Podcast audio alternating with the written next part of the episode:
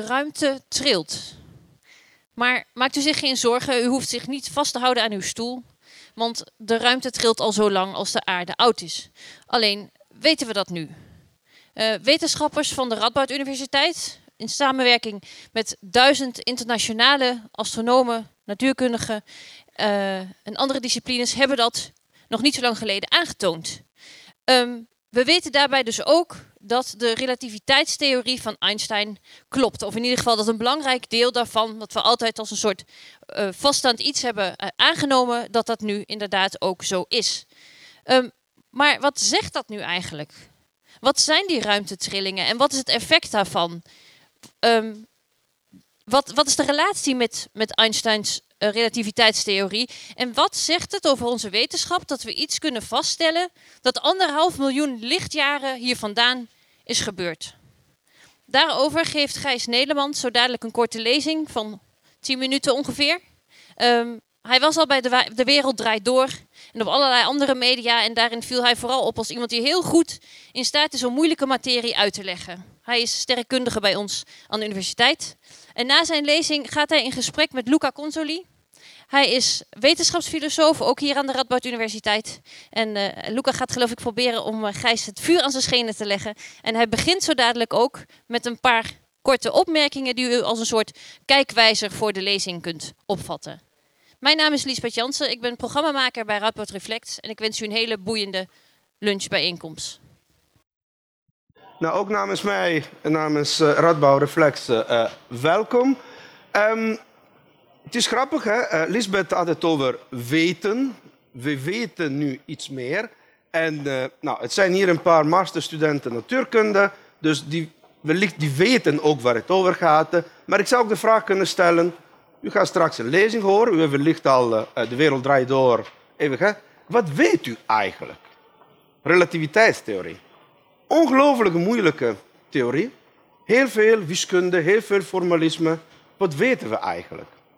Uh, Feynman, die, een van de grote fysici van, van de twintigste eeuw, is, uh, er is een interessante citaat aan hem toegeschreven. Hij zei... If you think you understand the quantum mechanics... You do not understand the quantum mechanics. En daarbij hij wou zeggen dat iets wat zo volkomen contra-intuïtief is voor onze menselijke intuïtie, eigenlijk niet te begrijpen is.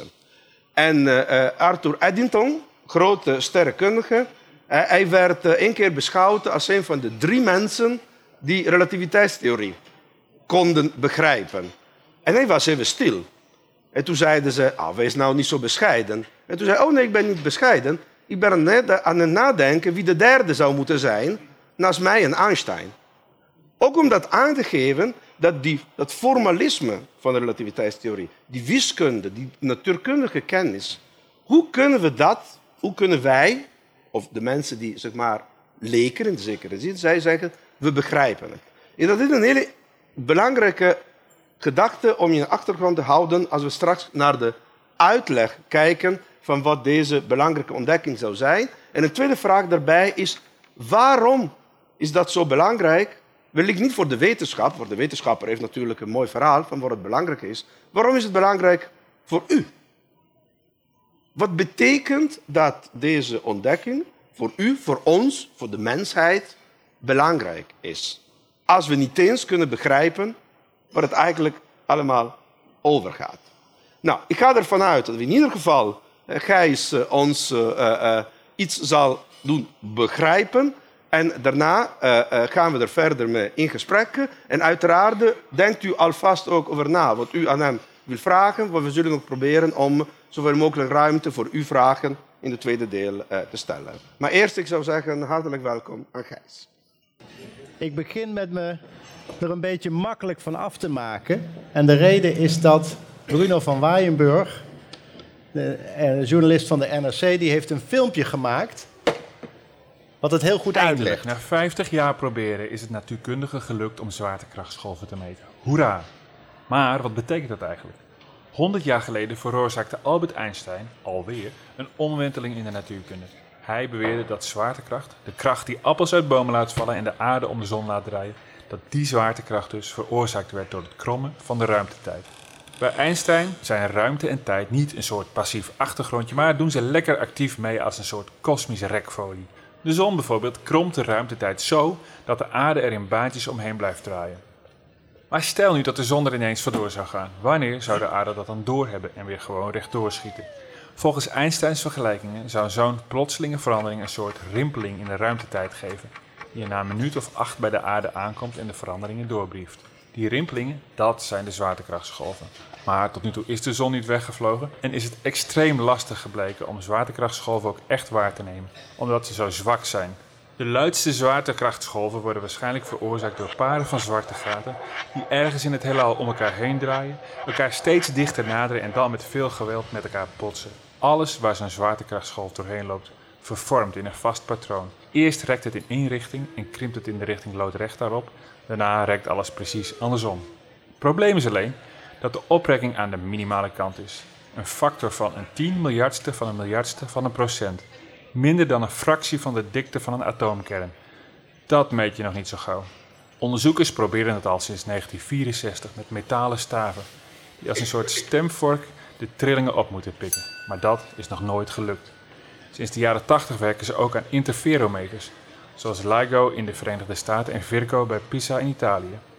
Een interferometer is een enorme installatie waarin laserlicht heen en weer kaatst in twee lange, vacuümgezogen buizen. Hier wordt het laserlicht gemaakt en dan wordt het gesplitst in twee lichtstralen.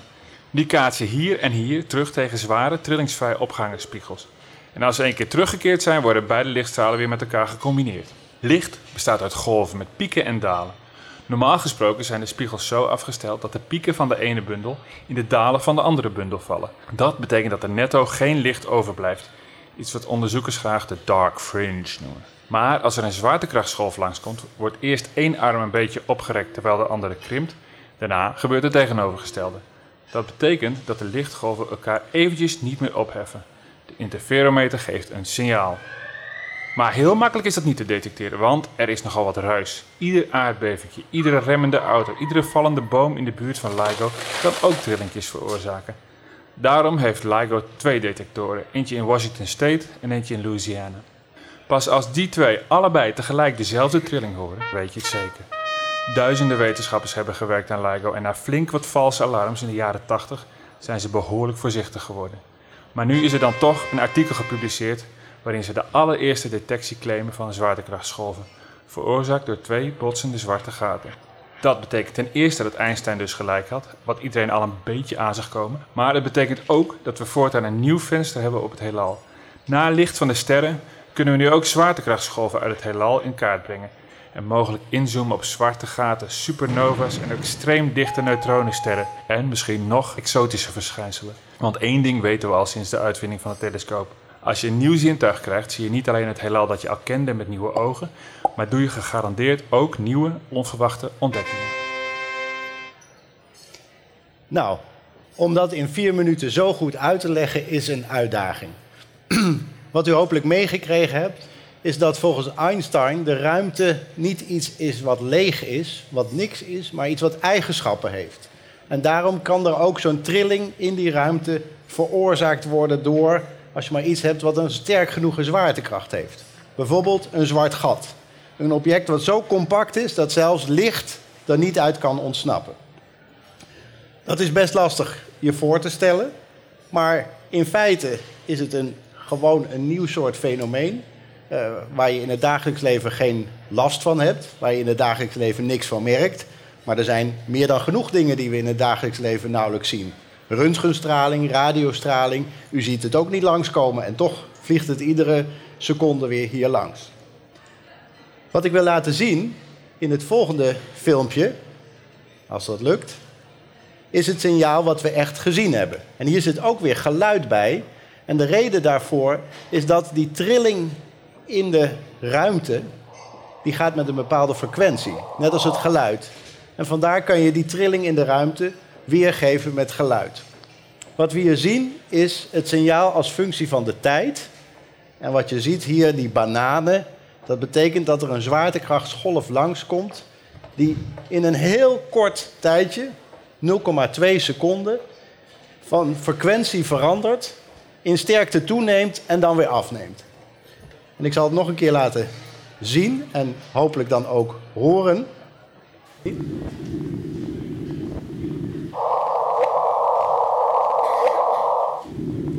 Het is hier iets te, te luid, maar wat je hoort... Wiep, wiep. En dat is dit kleine piepje. En daar hebben dus duizend mensen aan meegewerkt om een instrument te bouwen wat honderden miljoenen dollars heeft gekost om dat bliepje te vinden. Wat dat is, dat bliepje, hebben we uit de vorm van die banaan kunnen afleiden.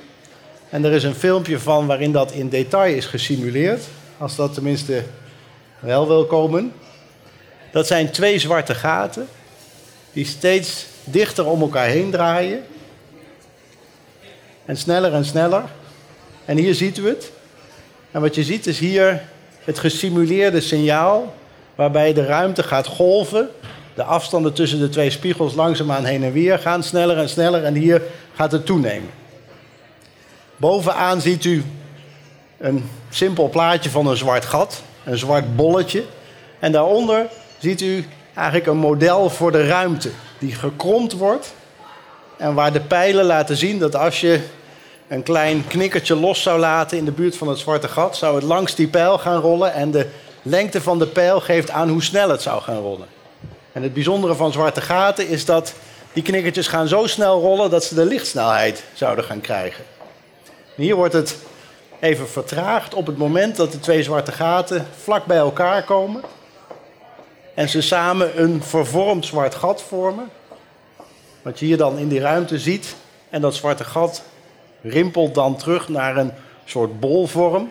En als je bovenop kijkt, die kleurtjes hier geven, nou zeg maar, representeren dan die rimpelingen in de ruimtetijd. Die dan anderhalf miljard jaar later, dus niet anderhalf miljoen jaar later, maar anderhalf miljard jaar later langs de aarde komen in nul komma één seconde door die detector gaan en heel eventjes broer, laten zien. En dan kunnen wij daarvan bliep maken. En er zijn een heleboel bijzondere dingen aan. En ik heb niet zo heel veel tijd, dus ik ga niet alles in detail uh, behandelen. Ik wil me vooral richten op de sterrenkunde. Ik ben een sterrenkundige en deze ontdekking is een triomf voor de natuurkunde. Als je de zwaartekrachtstheorie wil bestuderen, is dit een hele nieuwe manier waarop je dat kan doen. Maar ik wil het met u hebben over wat we nou kunnen doen aan de sterrenkunde. En een van de bijzondere dingen is dat aan dat bliep, aan dat banaantje, hebben we een heleboel dingen kunnen afleiden. Namelijk twee zwarte gaten. De een weegt dertig keer zo zwaar als de zon, de andere vijfendertig keer zo zwaar als de zon. We weten dat die op ongeveer anderhalf miljard lichtjaar afstand staat. We weten ongeveer welk gebied van de hemel die vandaan komt. Allemaal uit die paar kleine rimpelingetjes. En waarom is dat nou voor ons sterrenkundigen zo interessant? Ten eerste omdat die zwaartekrachtsgolven overal dwars doorheen gaan. En dus een deel van de uh, objecten in het heelal kunnen we niet zien, omdat het licht wat ze uitzenden geabsorbeerd wordt door stof of door andere dingen die tussen ons en die objecten zitten. Met die zwaartekrachtsgolven kunnen we daar dwars doorheen kijken. Het tweede is natuurlijk zwarte gaten. Het woord zegt het al. Zelfs het licht kan niet ontsnappen. Dus hoe kan je ooit een zwart gat zien? En als je dus alleen maar licht hebt of elektromagnetische straling om het heelal te bestuderen, hoe kan je dan ooit zwarte gaten bestuderen? Uiteraard wisten we al dat er zwarte gaten bestonden, maar dat was eigenlijk heel indirect door hun invloed op de omgeving. Die zwarte gaten die beïnvloeden een omgeving. Daardoor ging het gas in de buurt sneller en sneller stromen en röntgenstraling uitzenden. Of de sterren in de buurt gingen sneller en sneller draaien. Waardoor we konden, nou ja, zeg maar, interpreteren dat er een zwart gat moest zijn. Maar nu hebben we voor het eerst die zwarte gaten gezien. Of eigenlijk, zoals sommige van mijn collega's zeggen, je moet het niet zien als zien. Je moet het zien als horen. He, eigenlijk het beste, het mooiste beeld is, He, met het licht wat we met onze ogen kunnen zien en met een gewone telescoop is zeg maar een zwart-wit beeld. En als je dat dan als functie van de tijd ziet, heb je een zwart-wit film. Als je radiostraling en röntgenstraling en al andere soorten straling erbij neemt, krijg je geen zwart-wit film, maar een kleurenfilm.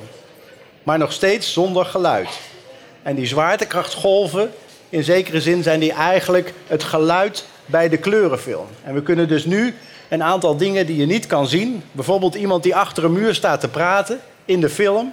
Je ziet alleen maar de muur, maar je hoort toch hoe het verhaal verder gaat. En dat is eigenlijk het beeld dat we hier willen schetsen. Die zwaartekrachtgolven die geven ons het geluid wat plaatsvindt op plekken die we niet kunnen zien. En waarmee we dus ook het verhaal van de sterrenkunde op die plekken kunnen bestuderen. Wat heel bijzonder is, is dat de allereerste detectie die we nu hebben... We hebben nu één zwaartekrachtsgolf. We kennen ongeveer misschien wel honderdduizend sterren. We kennen honderdduizenden, miljoenen melkwegstelsels. Hebben we gezien met onze elektromagnetische straling. Daar hebben we ongelooflijk veel van geleerd.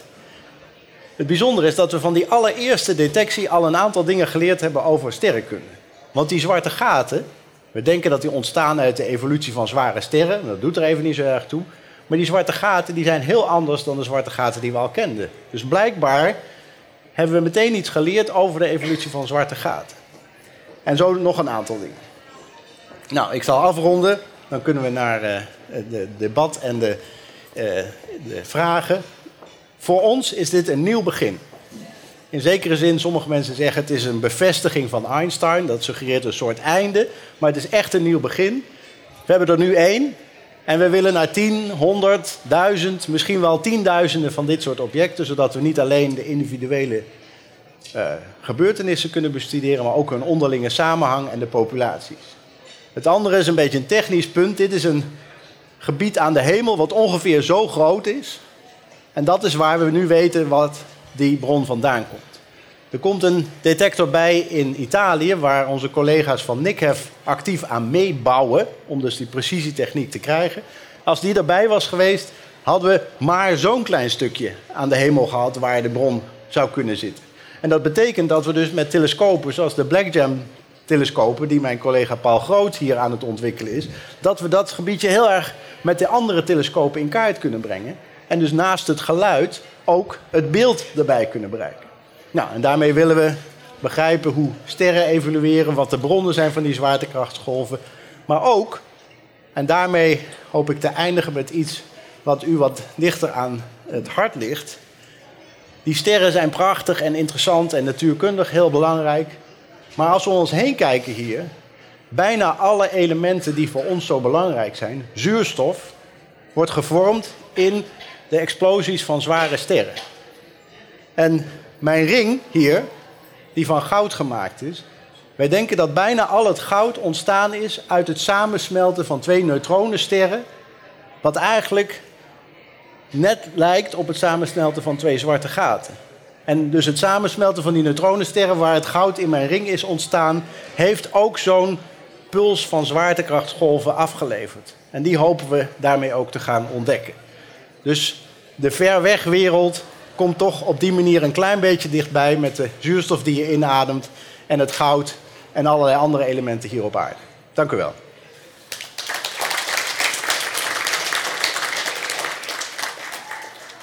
Dank je wel. Uh, Gijs, nou, ik zou bijna nu de vraag willen stellen. Wie begrijpt nu echt wat zwaartekrachtgolven zijn? Ik zou me daar niet aan een, aan een peiling wagen. Maar uh, misschien een paar uh, vragen ter inleiding voordat ik het woord aan u geef. Hè. Uh, in, in het filmpje, in het eerste filmpje werd gezegd, uh, er is een claim gemaakt. Nou, dat hebben we ook gezien bij de Higgs-boson. Dat voordat men durfde om te zeggen, die hebben we echt gezien. Dat heeft men heel lang gewacht totdat uh, men echt zeker was. Zijn we in dit geval zover dat we kunnen zeggen, die claim is ook uh, reproduceerbaar, gereproduceerd. Dan zijn we al zover dat dit echt ook een experimentele zekerheid is dat we dat echt gezien hebben. Ja, al moeten we hier zeggen, en dat is heel interessant, er zijn heel veel natuurkundigen die hier aan meewerken en die denken inderdaad in reproduceerbaarheid, al dat soort dingen. En dus, het is uiteraard niet reproduceerbaar, want deze golf is voorbij en komt nooit meer terug. Ja. He, we kunnen natuurlijk wachten op de volgende. En dat is zeker iets wat, uh, uh, waar mensen met veel... Uh, uh, spanning naar uitkijken. Maar wat het bijzondere is aan deze ontdekking, is dat die golf zo ontzettend sterk was. En dan moeten we een klein beetje in details gaan. We hadden eigenlijk verwacht dat dus die banaan om het maar zo te zeggen, dat je die eigenlijk niet met het blote oog zou kunnen zien. En dus dat is heel geavanceerde uh, software geschreven om dus die bananen eigenlijk te herkennen in de ruis. En je moet je dan voorstellen dat je dus een hele hoop fluctuaties hebt waarin dan iets zit wat een beetje op een banaan lijkt. Mm-hmm. Deze was zo sterk, hè, dat al die software hadden we helemaal niet nodig. Die hebben we uiteraard wel gebruikt om precies te bepalen wat dan de eigenschappen van die bron zijn. Maar in dit geval is het signaal zo ontzettend sterk en, niet onbelangrijk, gedetecteerd in twee detectoren die enkele duizenden kilometers uit elkaar liggen, binnen een tijd van zeven milliseconden, wat de tijd is die de lichtsnelheid erover doet om die afstand af te leggen, dat de kans dat het, zeg maar, een toevalstreffer is, dat er iets in het instrument is wat hierop lijkt, hebben we kunnen bepalen op minder dan eens per tweehonderdduizend jaar. En daar moeten we dan bij zeggen dat dit eigenlijk gelimiteerd is tot uh, door de hoeveelheid data die we hebben. En dat het waarschijnlijk iets is wat statistisch minder dan eens per tien miljoen jaar voorkomt. Ja. Nou, zoals je in feite zegt, hè, dat deze tak van sport van de wetenschap eigenlijk uh, werkte of met een methodologie uh, die wellicht niet de klassieke methodologie waaraan iedereen denkt uh, als het over uh, de klassieke natuurkunde denken. Hè. Dus met uh, wat je zegt, reprodu- dat, dat is in feite niet nodig, is wat je zegt, om dat te reproduceren, want we hebben een andere manier om de waarheidsgehalte van de waarneming vast te stellen. Ja, en daar hebben we dus geluk mee gehad. He, daarom is er dus nu al zo'n, van, he, zo'n enorme poeha gemaakt over één detectie, omdat dit zo'n bijzonder is. En okay. Dus je had eigenlijk verwacht dat we hadden gewacht tot er een paar waren. Nee. Maar in dit geval... Dus we hoeven niet dat... bang te zijn dat over een week komt een hele grote nieuwsitem, toch geen zwaartekrachtgolven waargenomen. Nee. Dus, nou, kijk, dat is, uh, dat is wel goed. Goed, dat is een zekerheid. Uh, misschien een tweede vraag. Uh, terugkomende wat ik in het begin zei. Mooie filmpjes, mooie plaatjes. Je bent er heel nonchalant overheen gegaan. Nou, die kleurtjes, uh, die zijn dan uh, de, de trillingen en dat is de kromming.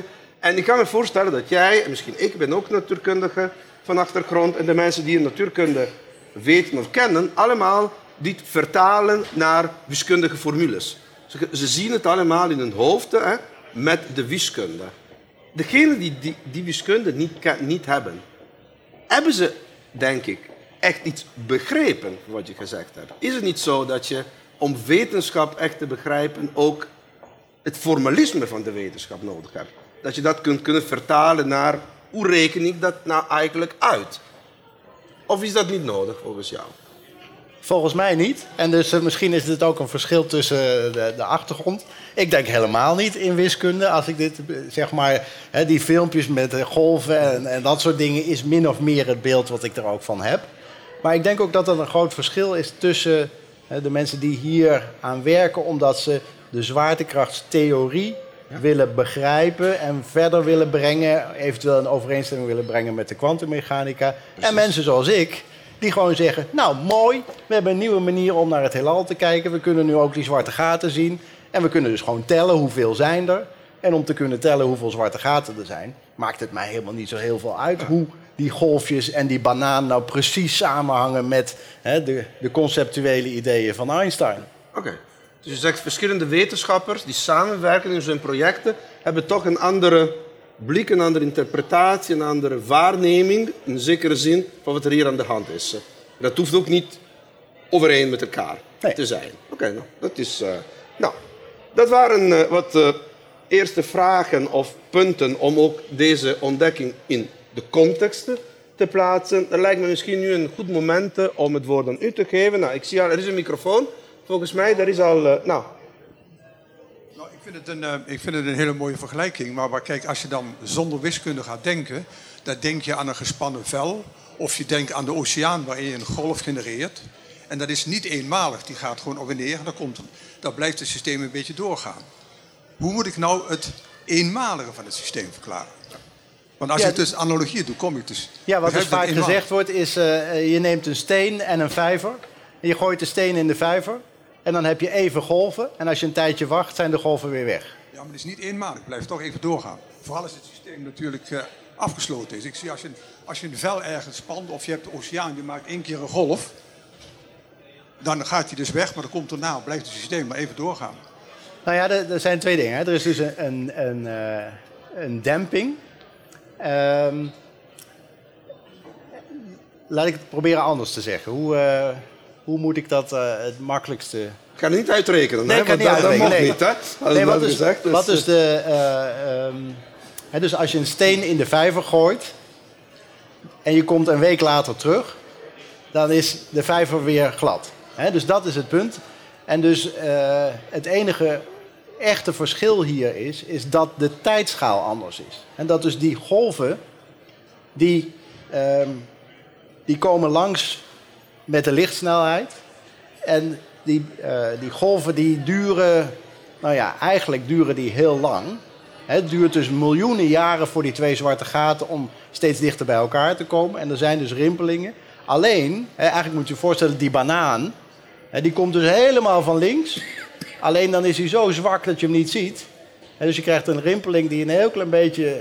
waar je niks van ziet. En dan opeens... Dan, en dan is het weer klaar.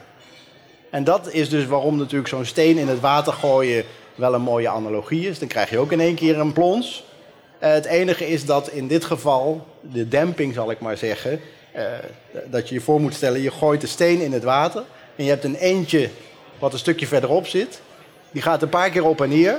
En daarna verdwijnt die golf naar oneindig ver weg. Want er zit geen rand aan de vijver. He, normaal gesproken zit er een rand aan de vijver en dan kaatst het terug enzovoort. Nou, dus die analogie blijkt toch uh, wat extra uitleg nodig hebben. Hè? Dus we kunnen gaan nagaan, hè? Al die mooie plaatjes. Hoeveel extra uitleg zou het nodig zijn om te zeggen... Hé, hey, bingo, ik snap nu echt wat er aan de hand is. Maar dank u wel. Volgende vraag. Ik kan me niet voorstellen, ook zie jij veel natuurkundestudenten. Ja, daar? Hallo. Ik heb gehoord dat je met zwaartekrachtgolven ook verder kan kijken dan toen het licht en alle elektromagnetische straling ontstond. Ja, dat klopt. He, dus als we teruggaan in de tijd, werd het heelal steeds kleiner. We zien nu dat het heelal steeds groter wordt. Dus als je teruggaat in de tijd, wordt het steeds kleiner. En als je iets steeds kleiner maakt, dan duw je dus alle materie die daarin zit steeds dichter op elkaar. En het blijkt dat als je materie heel dicht op elkaar stopt... en bijvoorbeeld, we hebben een voorbeeld heel dichtbij, de zon. In het centrum van de zon wordt energie opgewekt en daar ontstaat licht. En dat licht zien we niet. En de reden is dat alle fotonen, die worden steeds weer geabsorbeerd en weer uitgezonden. En pas aan de rand van de zon, als de fotonen daar ontsnappen, kunnen we ze zien. En dat is eigenlijk een best een goede analogie met het hele vroege heelal. Daar was het hele heelal... zoals het centrum van de zon. En kon dus het licht er niet uit. Stel nou dat we in het centrum van de zon een zwaartekrachtsgolf zouden kunnen opwekken. We denken dat dat heel moeilijk is, want we hebben geen zwarte gaten die daarin passen. Maar stel dat we dat zouden kunnen doen, dan zou dus die zwaartekrachtsgolf rechtstreeks van het centrum van de zon naar ons toe komen. En zouden we dus eigenlijk het centrum van de zon kunnen horen, is misschien weer een beter iets. En daardoor denken we dat als we de zwaartekrachtsgolven... heel vroeg in het heelal gemaakt zijn... voordat het licht kon ontsnappen om ons, onze telescopen te bereiken... dat we dat met dit soort detectoren zouden kunnen gaan horen. Nou, en dat zou natuurlijk wel heel mooi zijn. Oké. Okay. Nog meer uh, vragen, opmerkingen? Anders ga ik... Ja? Daar is iemand. Hè? Dan ga ik... Uh... Ik heb nog, een, nog wel een klemmend probleem. Ik vind het, uh, het effect is eigenlijk heel klein... En dat begrijp je dus eigenlijk ook niet. Want als je weer een vergelijking met een oceaan maakt... en je, je laat een, een flink rotsblok in zee vallen hier... dan komt die golf aan de andere kant... en die vaagt uh, bijvoorbeeld uh, New York weg of zo. Dus dat is geen... Maar ik begrijp wel dat de ruimtetijd natuurlijk heel groot is... en twee zwarte gaten misschien weinig voorstellen in het geheel. Maar ik begrijp toch niet goed waarom het effect nou zo klein is. Dat je dus werkelijk gigantisch nauwkeurig moet meten... om dat hele kleine effect waar te nemen. Ja, dat, dat kan ik u uitleggen, hopelijk. En dat is dus het rare aan de ruimte. De ruimte is, is gemaakt van hele raar spul. He, wat, ik heb hier een stukje ruimte. En ik kan het niet indrukken. Of ik kan het niet zien. Maar toch is het iets. En eigenlijk zijn de eigenschappen van die ruimte... die lijken meer op een blok beton... dan op de oceaan. En dus je kan je voorstellen dat als je een steen laat vallen op een blok beton... dan krijg je ook een rimpeling. Ik bedoel, er is eigenlijk geen verschil met de oceaan en dat blok beton. Je krijgt ook een rimpeling.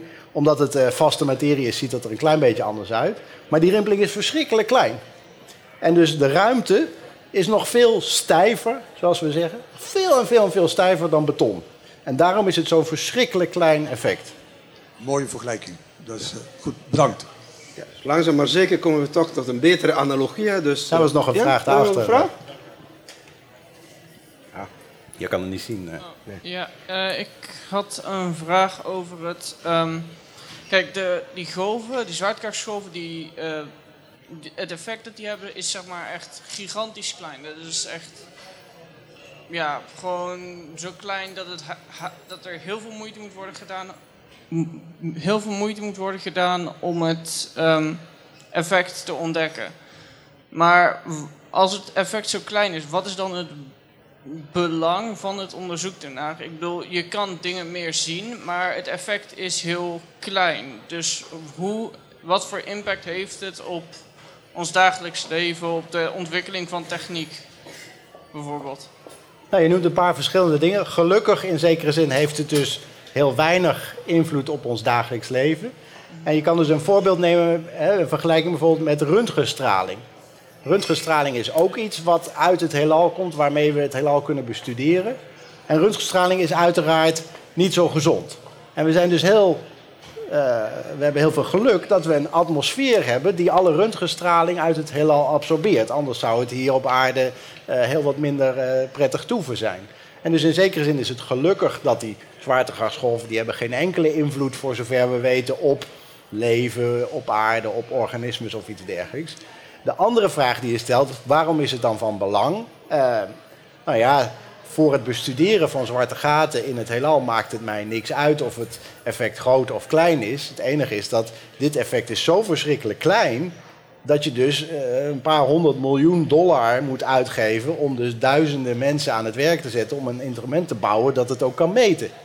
Ja. En dus een hele andere vraag waar we misschien ook nog op in kunnen gaan... is, ja, het, is het het, het geld waard? Interessant, omdat... He, dat is natuurlijk een andere vraag. Nou, ja. Maar het laatste, als ik nog even mag, op de techniek... He, dat dit soort dingen, he, die, die honderden miljoenen uh, dollars... die gaan eigenlijk met name zitten in het ontwikkelen van... Uh, precisietechniek. En dus mijn collega Jo van der Brand, die uh, op Nikhef werkt... die heeft dus een bedrijf opgericht... dat bijvoorbeeld uh, meetsensors maakt... die Shell helpen om door trillingen te meten op aarde... van seismische activiteit op aarde... bijvoorbeeld nieuwe olievoorraden te vinden. Dus dat zijn het soort dingen die, ja, die hier ook uh, aan meedoen. Ja. Nou, misschien even inhakend uh, op de vraag... en, en die, die beide aspecten... Hè? Uh, je zei gelukkig weinig invloed op ons leven, maar ja, uh, we weten dat, of we weten uh, dat iets wat bijvoorbeeld ongelooflijk belangrijk voor de huidige samenleving, zoals G P S, is eigenlijk alleen maar kan omdat de wereld min of meer volgens de relativiteit functioneert. Uh, anders zou je geen G P S uh, in feite kunnen hebben. Kun je ook uh, in deze termen nadenken over de consequenties van uh, zo'n soort waarneming? Hè? Kun je ook zeggen, hier kunnen we bijvoorbeeld een apparaat inderdaad hè, gaan bouwen. En de tweede was, de vraag is ook wat je zegt economisch, vind ik wel interessant. Um, we, geven miljarden, we hebben miljarden euro uitgegeven aan het bouwen van de Hadron Collider. Hè, die min of meer hè, om de boson, om de standaardmodel te bevestigen. We geven honderden miljoenen uit om een stukje relativiteitstheorie te bevestigen of iets mee te doen. En maatschappelijk gezien is er eigenlijk helemaal geen weerstand. Mensen vinden het fantastisch, kennelijk. Want niemand klaagt in feite hierover. Hè? Maar wil je geld en andere dingen uitgeven voor de wetenschap, dan is de wereld te klein. Hoe komt het, denk je, dat dit soort ontwikkelingen, die, laten we eerlijk wezen, voor het dagelijks leven eigenlijk geen uh, zichtbare invloed hebben, en die enorm veel geld kosten, maar ook geen enkele maatschappelijke discussie ontstaat over het nut van dit soort onderzoek? Maar het is een beetje bijzonder als je erover nadenkt, dat het niet over wordt gediscussieerd. Ja, ik denk dus dat er twee redenen zijn. De, de, de soort van idealistische reden dat heel veel mensen het dus fantastisch vinden om hierover te horen. Om plaatjes te zien van hoe het heelal eruit ziet. Om ook, en ik denk dat dat iets is waar uh, um, wij sterrenkundigen ook echt een rol kunnen spelen. Dat het geeft ook heel erg de nietigheid uh, van de mens aan. En zoals iemand ook schreef op internet ergens van... He, ik geloof zelfs in Fokke en Sukke ook, van hoe kan het nou zijn dat we dus tien, een, een zwaartekrachtsgolf van anderhalf miljard jaar geleden, dat we dat kunnen meten, Maar we kunnen niet de honger en de ziektes en weet ik wat op aarde oplossen. Wat zijn wij nou voor een mensheid? En in die zin denk ik dat het ook een, een bepaald soort optimisme geeft aan van hè, dingen, dingen... Als je maar gewoon keihard werkt, dan kun je gewoon dingen oplossen. Het tweede is uh, veel laag bij de grondser. Hè, van die uh, honderden miljoenen dollars, waar zijn die naartoe gegaan? Naar high-tech industrie.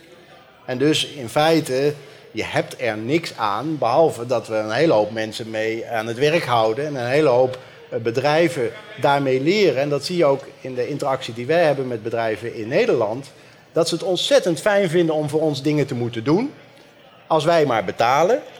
Want daarmee leren ze dus zulke precieze apparaten te maken, dat hun volgende generatie gewone apparaten weer een stukje beter is, en dus ze hun concurrentiepositie met andere bedrijven eh, weer verbeteren. Dus niet het bedrijfsleven die de wetenschap financiert, maar de wetenschap die het bedrijfsleven financiert. Nou, dat is een interessante ontwikkeling, wat ook door de moderne wetenschap komt. Meer vragen? Ja, daar. Ja, ik heb een vraag over de meting zelf. Dus die uh, twee armen die zijn uh, vier kilometer lang. Wat is nou echt het faseverschil uh, van de interferentie? Ja, dus dat is een heel interessante vraag. Uh, ik weet niet wat je achtergrond is, maar dit is de eerste keer... Uh, ik kan je, een, een tijdje geleden gaf ik een uh, lezing hier, omdat ik gesolliciteerd had, omdat ik hier wel wilde komen werken. En in de commissie die ging besluiten wie dan die baan ging krijgen, zat ook iemand die aan lasers werkte. En dus na een tijdje zag ik die uh, met een pen en papier en die stak zijn vinger op en die zei maar... Als ik dit uitreken, dan moet je dus minder dan één miljardste van de golflengte faseverschuiving meten. En wij, lasermensen, weten dat dat niet kan. En toen zei ik, nou ja, uh, hè, uh, die berekening klopt. Hè, het is dus van de orde van tien min achttiende meter en de golflengte is een micron. Dus als je niet weet waar het over gaat, hoeft het niet zo goed. Maar het is een verschrikkelijk kleine verschuiving van de fase. En daarom is het dus ook een apparaat waar een paar honderd miljoen dollar aan besteed is, en niet een laserinterferometer die een of andere uh, uh, universiteitsgroep hier uh, uh, zelf even bouwt. Dus het is een verschrikkelijk uh, precieze meting, waar je ook alle invloeden van buiten moet isoleren. Dus dat zijn eigenlijk de twee, de twee uitdagingen. He, de, een minieme faseverschuiving kunnen meten in een omgeving waar er dus verschrikkelijk veel ruis is die miljoenen keren sterker is dan het signaal. Dat zijn wat, uh, wat technischere vragen. Dan gaat weer. Ja, daar nog een vraag. Ja? Uh, kan de microfoon uh, daar? Ja, uh, andere kant. Ja. Um, ik had begrepen dat er ongeveer uh, de massa van drie zonsmassa's uh, is omgezet in zwaartekrachtsgolven.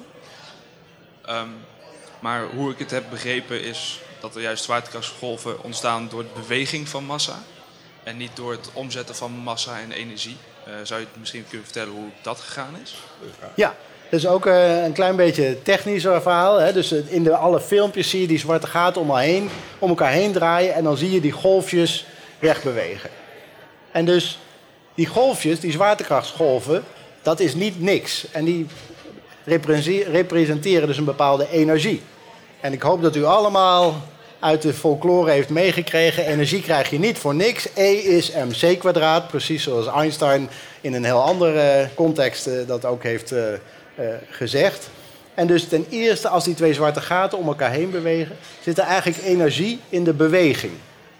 He, dus als je die twee dingen om elkaar heen laat draaien, om even een ander voorbeeld te noemen, als uh, je de, de aarde om de zon laat draaien en je zou in de, in de weg van de aarde gaan staan, dan knalt de aarde tegen je aan. En dat duidelijk, hè, dat, daar zit energie in. Maar op het moment dat uiteindelijk dan dat laatste zwarte gat gevormd wordt, dat is het moment dat dus de massa van de twee zwarte gaten die samen één zwart gat vormen, hè, in die samensmelting beweegt er eigenlijk niet zoveel meer. En wordt er toch ongelooflijk veel zwaartekrachtstraling uitgezonden. En de reden waarom dat gebeurt is dat het zwarte gat wat overblijft minder zwaar is dan de twee zwarte gaten daarvoor. En dus het verschil in die massa, dat is eigenlijk de energie die je gebruikt om die golven de ruimte in te slingeren.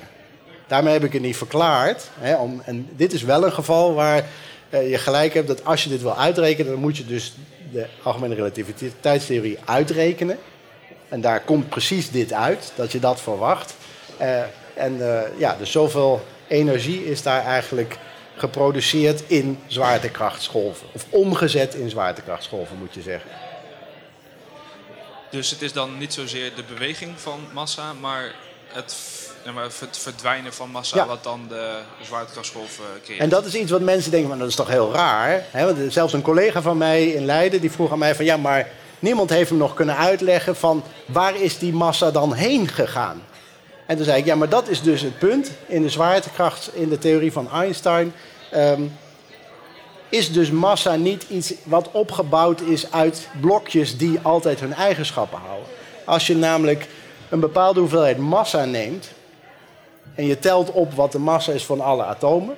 En als ik nou die massa heel erg in elkaar duw, waardoor de zwaartekracht toeneemt, dan blijft de totale energie blijft gelijk, want ik heb er niks aan toegevoegd.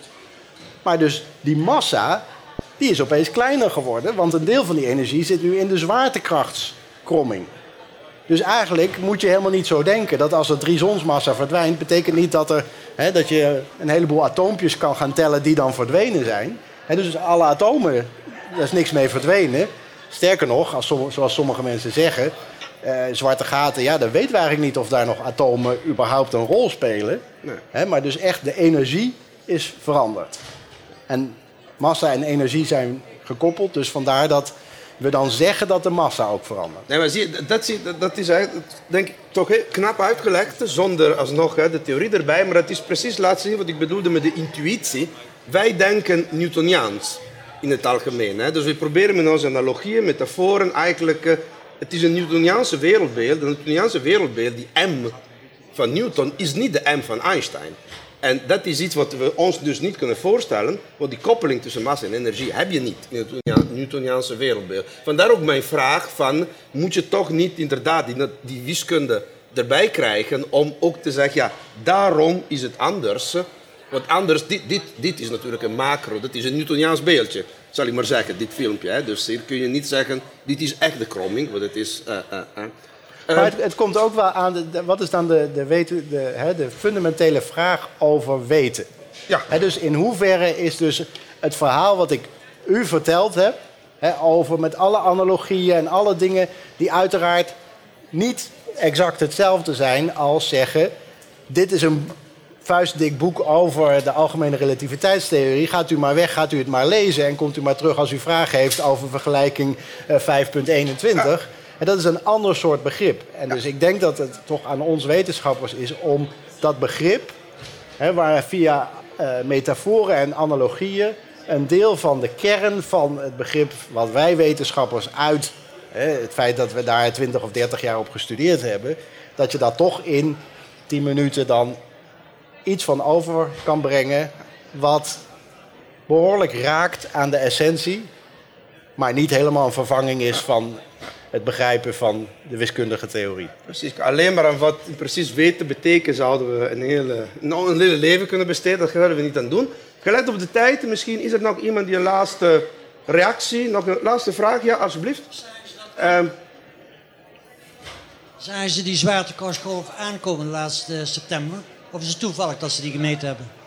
Ja, dat is toeval. Sterker nog, dat is dan een prachtig verhaal. Uh, dit zijn het soort apparaten die natuurlijk niet een aan-uitschakelaar hebben. Hè, van die je uh, uitpakt uit de doos van IKEA en dan aanzet. Dus die zijn langzaamaan opgebouwd en afgesteld. En eigenlijk was de bedoeling dat op achttien september de eerste meetsessie zou beginnen voor drie maanden. Maar twaalf september was eigenlijk alles al min of meer klaar. En werd dus langzaamaan gezegd, oké, okay, nou, het werkt nu en we gaan ons voorbereiden op dat op achttien september gaan we echt beginnen. En toen, op veertien september, was er opeens bliep. En toen hadden mensen van, oh, uh, wacht even. Uh, we zijn eigenlijk nog niet begonnen, maar uh, wacht even. Dit is toch iets waar we verder naar moeten kijken. Dus we zagen het niet aankomen. Kijk, toeval. Nou. Ja, en sommige mensen zeggen, oh, dat is zelfs een quote, uh, geloof ik, in een van de artikelen die aan mij wordt toegeschreven. Dus daar ben je helemaal niet blij om. Die zeggen, ja, het is wel heel toevallig dat na anderhalf miljard jaar we net twee dagen daarvoor dat ding hebben aangezet. Maar dat is natuurlijk kul. He, want ze komen waarschijnlijk ieder uh, jaar, of we hopen ieder uh, paar maanden komt er zo'n ding langs. En of die nou één jaar op weg geweest is, of tien jaar, of een miljard jaar, dat maakt niet uit. Want er komt er ieder jaar één langs. Hè? En als we deze gemist hadden, dan hadden we ook wel weer de volgende. Als de bus net aankomt, zeg je ook niet: god, dat is ook toevallig, zeg. Ik kom hier aan en nu komt er een bus. De eerste in de eeuwigheid. Nou, ik denk dat uh, met deze mooie analogie, we draaien tussen een bus en de zwaartekrachtgolven, kunnen we even uh, dit uh, afronden. En uh, Gijs, hartelijk dank voor je bijdrage. Graag gedaan.